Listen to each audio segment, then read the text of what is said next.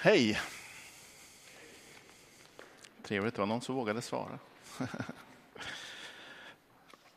Först vill jag börja med att eh, tacka för inbjudan hit. Eh, trevligt att få komma hit eh, igen. Det brukar bli så där, någon gång då och då. Eh, och det är alltid lika trevligt att få komma. Det är ju som, som Inga-Märta sa här, det är, det är fortfarande efter, ja, vad kan det vara nu, snart 25 år sedan jag flyttade härifrån, så är det fortfarande lite hemma i alla fall. Jag är uppvuxen här i, i eh, församlingen. Det är en hel del bekanta ansikten från den tiden, men också är det ju många andra ansikten och det är ju förväl höll jag på att säga, att det också kommer till människor med tiden. Det vore hemskt annars. Jag heter alltså Stefan Axelsson. Eh, bor numera ute i Östra Ryd, två och en halv mil här söder om, om Norrköping. Jobbar på Bra Begagnat sedan fem år tillbaka ungefär. Är gift sedan, vad är det Bodil? 17 år. Mm, du nickar bifallande. Vilken tur. Eh, har tre barn. Eh, och ja, jobbar som sagt på Bra Begagnat eh, som butiksföreståndare i Norrköping, Söderköping och Finspång. Det är ett väldigt intressant arbete Eh, med bra och begagnat. Och det blir en ganska stor del av ens liv, för det är liksom lite mera än ett arbete. Det är ungefär som att vara församlingspastor. Det blir liksom inte bara ett arbete, utan det är också en, ett liv eller en livsstil kanske man ska säga, eller, eller vad man nu vill kalla det för. Det, det blir någonting mer i alla fall, någonting större. Eh, jag har som sagt jobbat som pastor i ett antal år innan jag hoppade över eh, till Bra och begagnat. I vissa avseenden så känner jag väl kanske att jag är mera pastor på Bra begagnat än vad jag var i de små landsbygdsförsamlingarna utanför Linköping. Eh, jag möter väldigt mycket människor. Under en vecka så har vi kanske ja, en 800 eh, unika besökare i vår butik.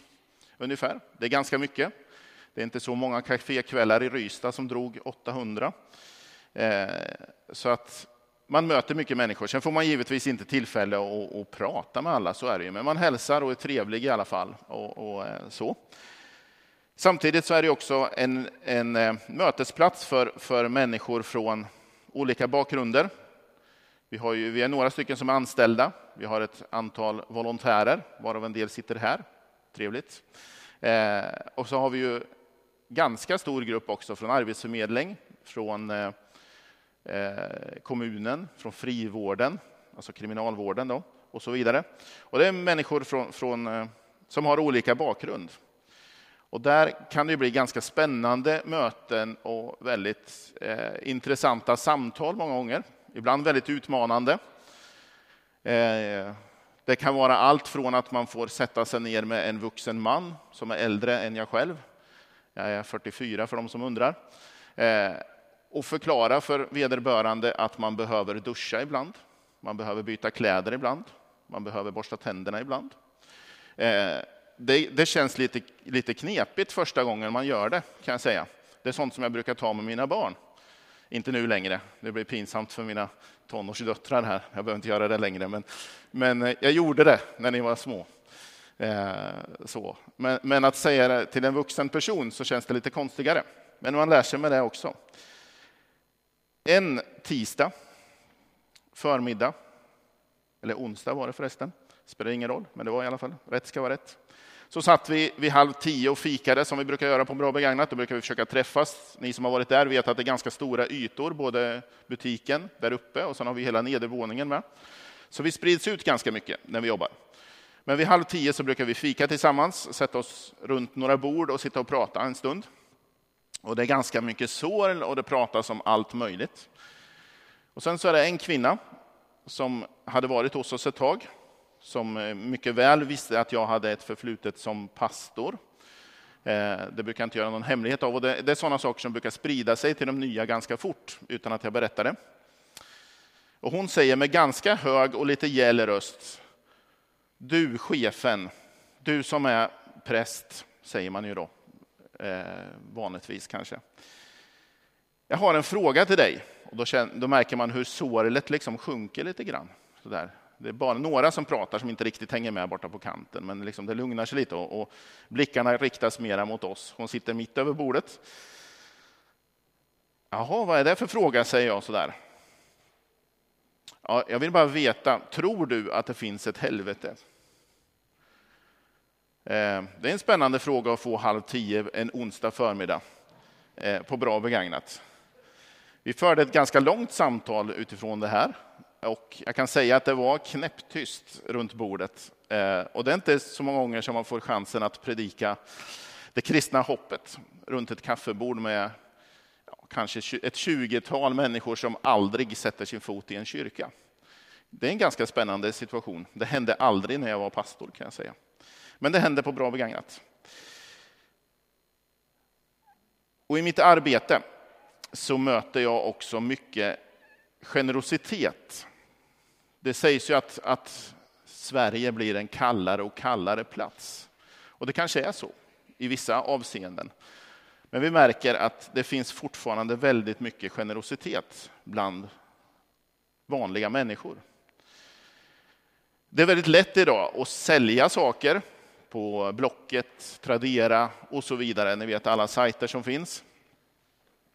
Men ändå så är det massor med människor. Och det finns ju flera ställen än vi här i stan som, som jobbar på samma sätt med välgörenhet och tar emot saker som man vill skänka, som vi säljer för att finansiera olika hjälpprojekt. Det är lätt att sälja själva, men ändå så väljer många människor att ge bort sina ägodelar som man kanske inte känner att man behöver längre, för att det ska komma någon annan till del.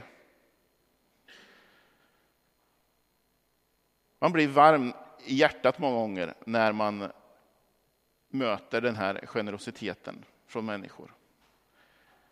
Igår när jag jobbade i butiken så är det också så att det var flera stycken som betalar lite extra för de tycker att varan var för billig. Så, det går ju ändå till något bra. Det finns mycket gott i människor. Eh, så det, det, det, här är någonting som, som för mig är väldigt centralt och väldigt viktigt och därför kommer den här predikan handla om eh, efterföljelse, ett utgivande liv. Alltså där generositeten, det utgivande, blir väldigt centralt. För generositet är ju en central del i livet i Jesu efterföljd. Det finns ju en, en rad olika aspekter givetvis på, på eh, generositet. Vi kan vara generösa med vår tid. Vi kan vara generösa med våra pengar. Vi kan vara generösa med våra materiella tillgångar och så vidare. Som ni märker så finns det stoff här till en riktigt lång predikan. Men, eh, men ni kan vara lite lugna. Jag ska försöka vara koncentrerad och fatta mig förhållandevis kort. Men vi ska läsa tillsammans från Efesebrevet, det andra kapitlet. Jag tror att texten kommer upp på väggen, eller finns redan där, bakom ryggen på mig. Vi ser.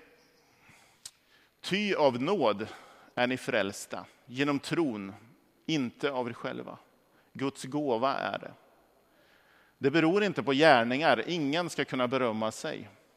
Vi är hans verk skapade genom Kristus Jesus till att göra de goda gärningar som Gud från början har bestämt oss till. Ska vi be tillsammans? Herre, vi tackar dig för ditt ord som är levande och verksamt. Tack Herre för att du alltjämt talar genom ditt skrivna ord, Herre. Herre, öppna våra sinnen, våra hjärtan för ditt tilltal den här stunden. Vi ber så i Jesu namn. Amen. Vi har en fantastisk Gud, eller hur? Skulle jag vilja säga. Han har skapat den här underbara världen. Jag har som sagt var två och en halv mil ungefär hit in till stan om man hinner passera lite natur på vägen. Det är vackert i slutet på maj, eller hur?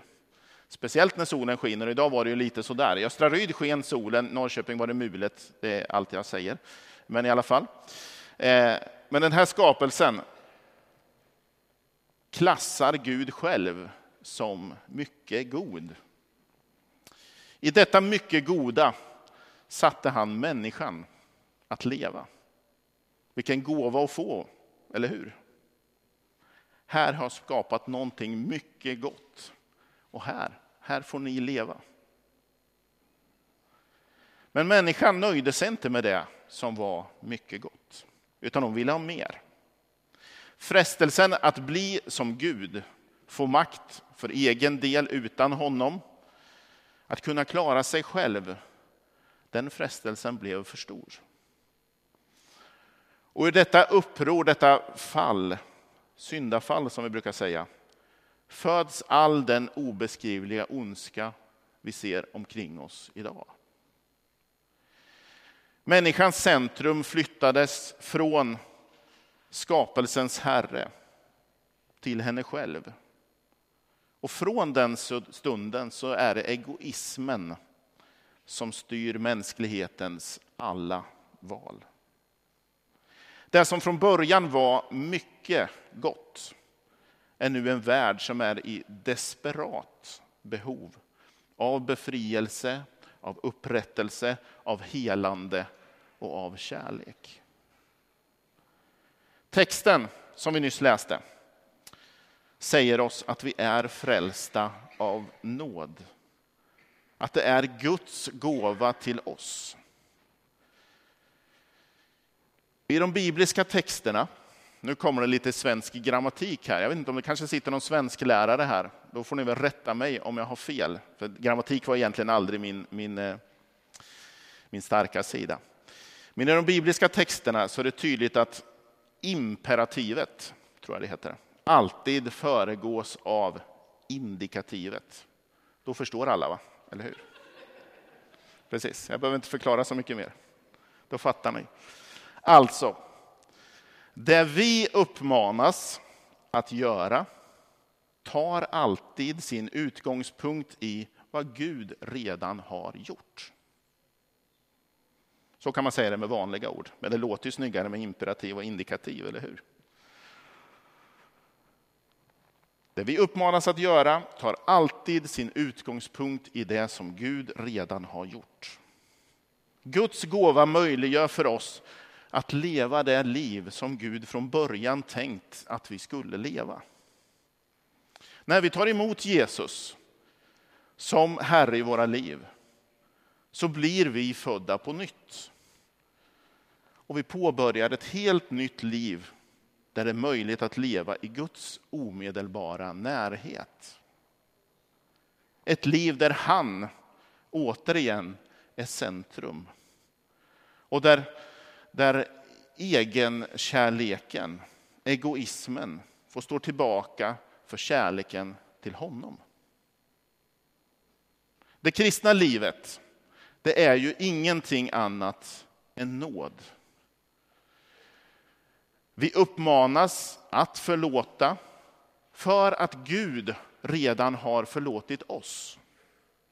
Vi uppmanas att älska våra fiender för att Gud låter sin sol gå upp över ond och god. Vi uppmanas att inte svara med våld och hämnd. För Jesus gjorde inte det. Eller som Johannes skriver, vi älskar därför att han först älskade oss. Vad jag vill säga idag är att det bästa sättet att förstå vikten av att leva generöst är att erfara, att ta emot Guds nåd. Det är Guds kärlek till oss som möjliggör ett generöst liv. Hebreerbrevets författare uppmanar oss att ha blicken fäst vid Jesus. Och för mig så är det det absolut bästa sättet att inspirera för ett generöst liv. Att peka på nåden. Att uppmana människor att fäst er blick på Kristus. Vi läste, eller eh, Inga-Märta läste här förut, från Johannes evangeliets tredje kapitel. Jag tror Bibelns, Bibelns mest kända vers. Så älskade Gud världen att han gav den sin enda son. För att de som tror på honom inte ska gå under utan ha evigt liv. Ett generöst liv, ett utgivande liv blir då att dela med sig av denna, den mest generösa gåvan av alla. När Jesus kallade sina lärjungar när han gick här på jorden så gjorde han det med orden Kom, följ mig.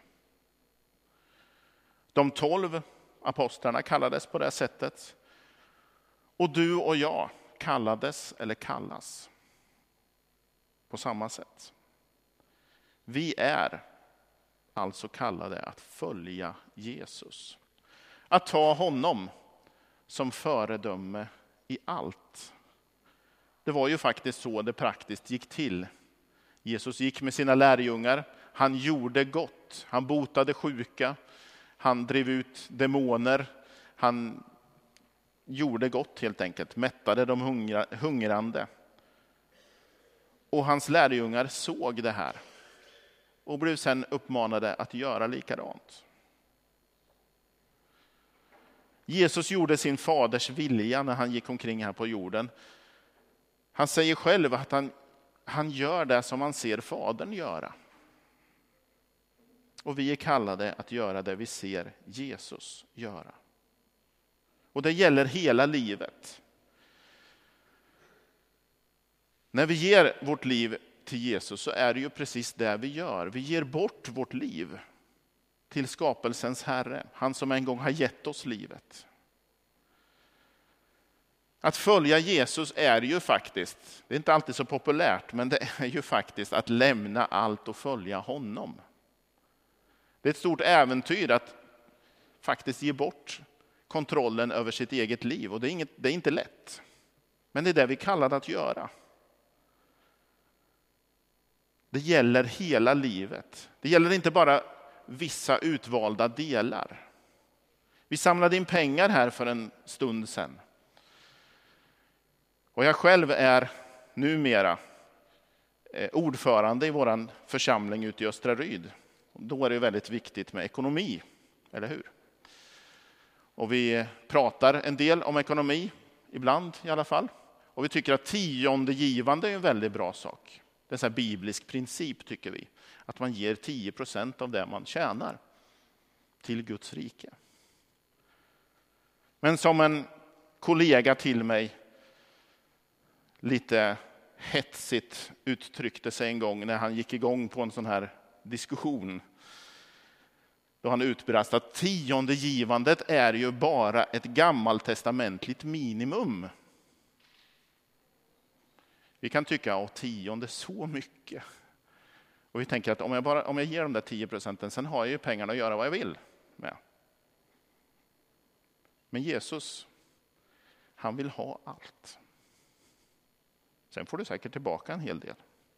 Och jag säger inte att du ska tömma plånboken ner i, ner i, i eh, kollektboxen, det är ju inte det jag står här och säger. Men Jesus vill ha ditt liv. Han vill att du ska lämna allt och följa honom. Vissa saker är lätt att släppa ifrån sig. Andra saker tar ett liv. Att bit för bit våga släppa taget om. Hur många av er här inne drömmer om församlingen? Ni behöver inte, det är en retorisk fråga, ni behöver inte räcka upp handen. Så, har ni någonsin gjort det? Det kanske är mardrömmar i så fall. Jag vet inte. Nej, det, det kanske var elakt. Det är säkert himmelska drömmar. Men jag drömmer ofta om församlingen. Kanske inte så ofta när jag ligger och sover. Då, jag kommer sällan ihåg vad jag drömmer på nätterna. Men på dagtid kan jag då och då drömma om församlingen. För mig är församlingen en väldigt, väldigt viktig bit, för det är det sättet som, som vi är kallade att tillsammans i gemenskap gestalta Kristus i den här världen. Ibland så drömmer jag stora drömmar och ibland så är de lite mindre. Men en återkommande dröm som jag faktiskt när lite grann. Det är den om den enkla vardagliga församlingen. En församling full av vanliga människor som delar tron och gemenskapen i vardagslivet.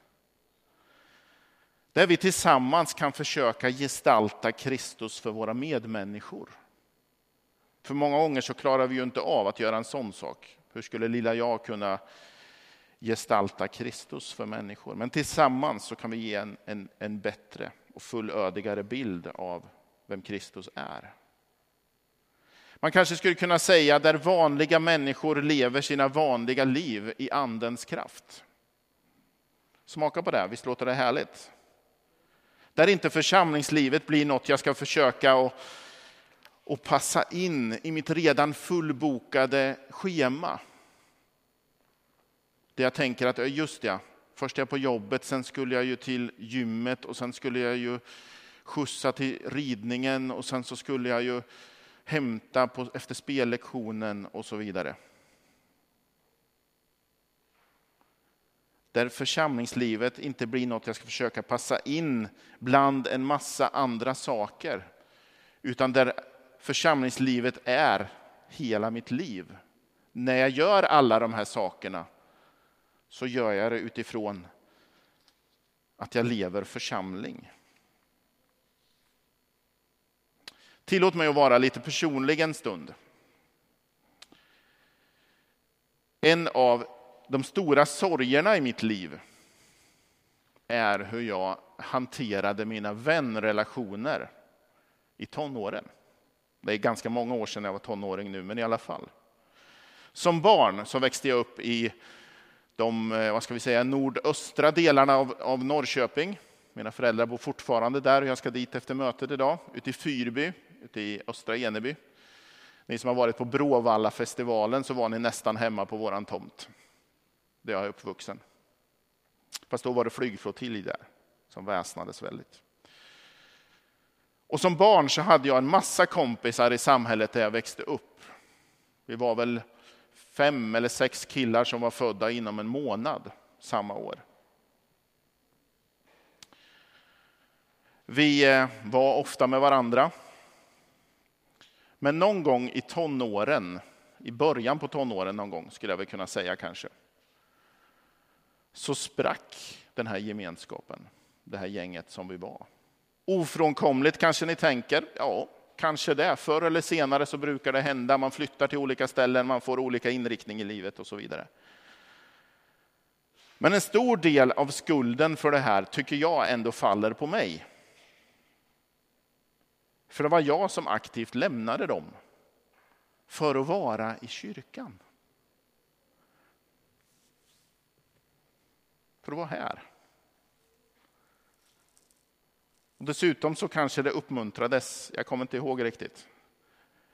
Inte av kyrkan här, av kyrkans ledning kanske, men av, av gänget som var här, för det var ett kompisgäng här också. Som vart viktigare också när man började bli tonåring. Och det här är en svår balansgång. Jag är jätteglad och tacksam för min uppväxt här i församlingen. Den har präglat mig och format mig väldigt mycket. Men just det här avståndstagandet, där det blir väldigt tydligt med vi och dem, som inte hade varit i barndomen, där jag lekte med dem hur mycket som helst. Men någon gång där så var det liksom att jag tog avstånd. Det har jag väldigt svårt för. Och det värsta är att jag kan fortfarande se tendenser till det här i mitt liv idag. Jesus gjorde inte så. Han överbryggade ju klyftorna. Och han rev ju murarna. Och det han gjorde, det ska jag göra. Det är inte så lätt. För det är alltid mycket tryggare och mycket enklare att umgås med dem som tror som jag. Och det behöver vi ju givetvis för att bygga upp varandra. Det är tuffare att ge sig ut i en miljö där, där människor inte alls delar mina uppfattningar. Kanske mina helt grundläggande värderingar. Men vi är kallade att göra det. Och då blir också församlingen oändligt viktig att ha som en bas, en grund. Tänk om vi skulle fokusera på att stärka oss själva, våra barn, våra tonåringar. Att våga vara mer delaktiga där människor faktiskt är. Att få mer av de här utmanande samtalen om finns det verkligen ett helvete på onsdag förmiddag. Ja, det kunde kanske att jobbet i sig är det. Men eh, det tycker inte jag. Att vara där människor är, inte bara fysiskt utan ja, där man är som människa. Inte för att det finns potentiella frälsningsobjekt där, utan för att vi älskar dessa människor med den kärlek som Gud först älskade oss med. Det är inte lätt, men tänk om. För att nå dit så kan en del av oss behöva kliva ner från sina höga hästar, sluta moralisera och börja leva ett ärligt kristet liv i kraft av nåden som möter oss när vi inte gömmer undan vår egen svaghet och bräcklighet. Vi har en skatt i lerkärl, berättar Bibeln för oss i en liknelse. Det kan vi fundera på vad det betyder. Andra skulle istället behöva komma upp ur självömskans träsk. Sluta upprepa mantrat jag kan inget, jag duger inte. Och inse att allt förmår jag i honom som ger mig kraft. Vi behöver hjälpa varandra i vår strävan efter ett helhjärtat liv i efterföljelse. För allt börjar med Jesu verk på korset. Allt har sin utgångspunkt i detta. Där ger Gud sig själv som en gåva till mänskligheten. Han avstår från allt. Där finns all inspiration vi behöver för ett generöst, utgivande, barmhärtigt, förlåtande liv. Jag drömmer om en gemenskap som försöker efter bästa förmåga att leva transparent, alltså genomskinligt. Inte för att vi ska kunna gotta oss i varandras svagheter eller vältra oss i vår egen, utan för att Gud ska kunna möta oss med sin nåd. En gemenskap dit jag går även när jag har bekymmer där vi inte behöver gömma undan relationsproblem, sjukdom, ekonomiska bekymmer och så vidare. Är det inte på korset som Gud väljer att visa sin storhet, makt och ära? Där visar han att det är i svagheten som kraften är som störst. En fördom många människor har om oss frikyrkokristna är att vi är, vi är lite präktiga. Vi är lite för duktiga på det vi gör. Det är svårt att vara mindre duktig, eller hur? Man gör ju det man gör.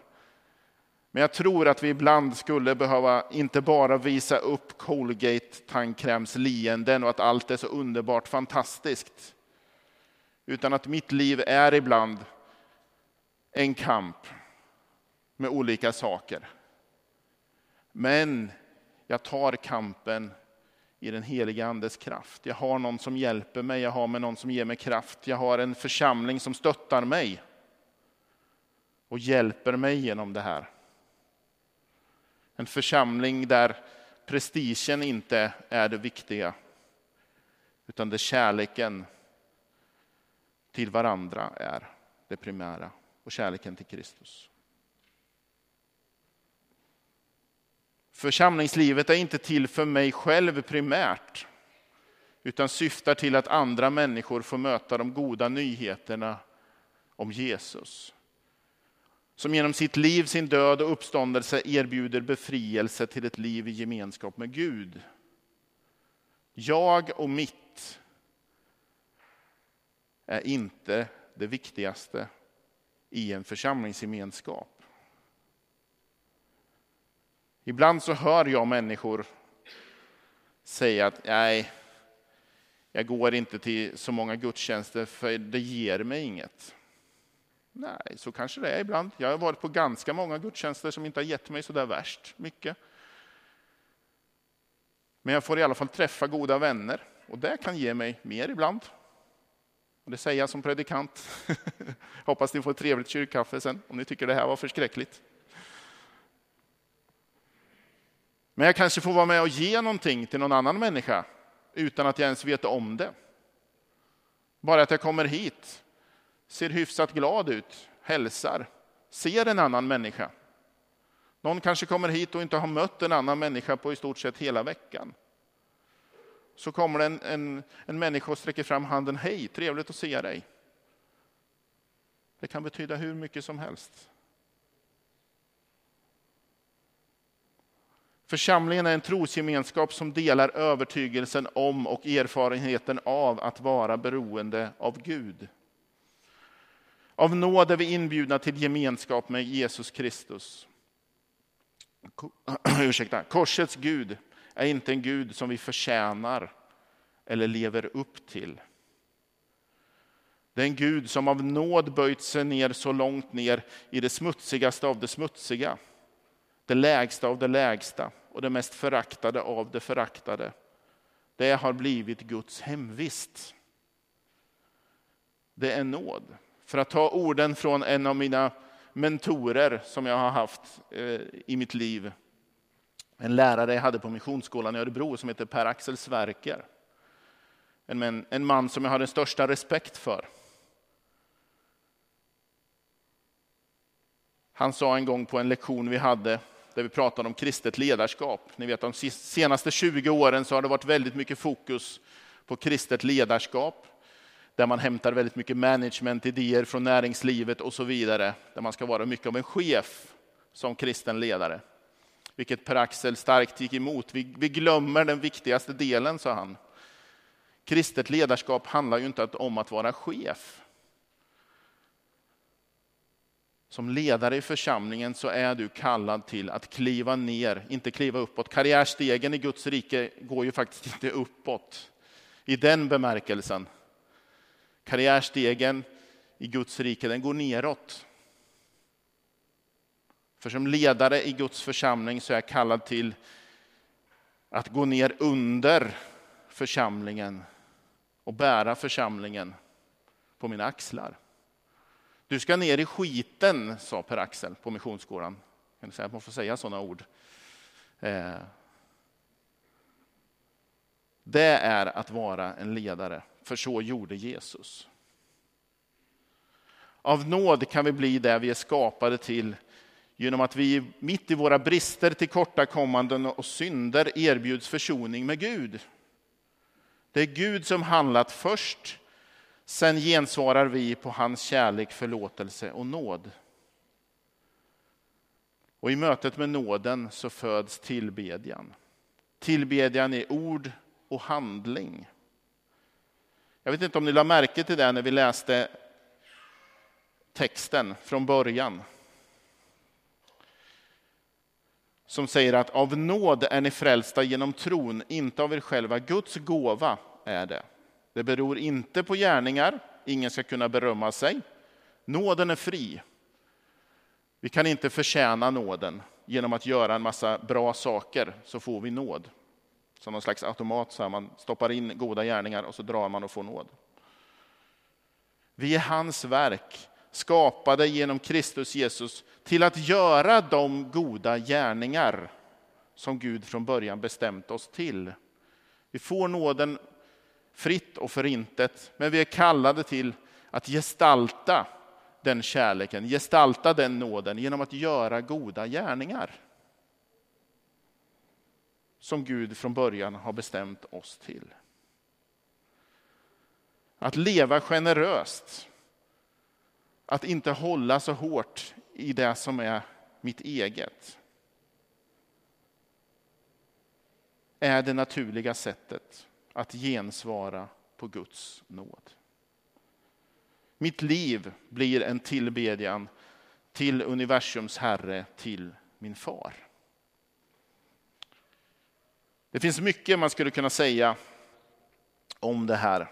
Det är ett ämne som jag tycker om. Som också utmanar mig väldigt mycket. På många områden. Och det är inga lätta bitar. Jag tror jag säger amen här, för annars blir det för långt.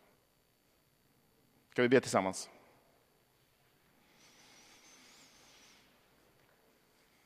Herre, jag tackar dig för din nåd. Tack Jesus för att den är fri att få för den som vill. Tack att du avstod från allt för att bli en tjänare. Tack för att du var lydig till döden, döden på ett kors. Tack för ditt verk på korset. Tack för att den får vara porten in i ett nytt liv för oss människor. Jag vill be för den här församlingen, för Korskyrkan i Norrköping. Tack Herre för vad den har fått betyda genom åren för så många människor. Tack för vad den fortfarande får betyda och vad den kommer att få betyda, Herre. Jag ber att du ska fortsätta att leda församlingen framåt. Fortsätta att vara den goda herden för församlingen här. Fortsätta att utmana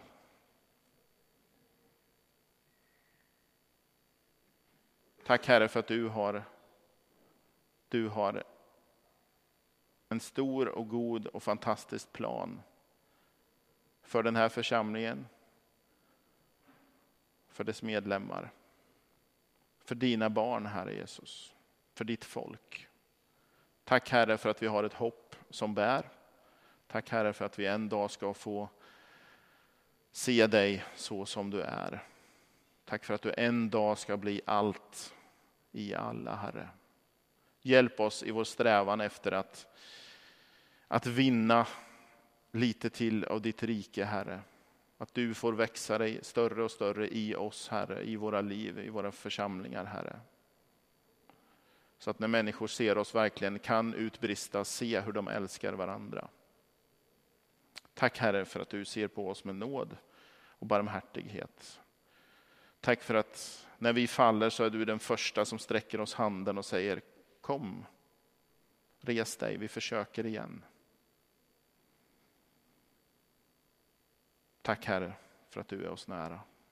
Amen.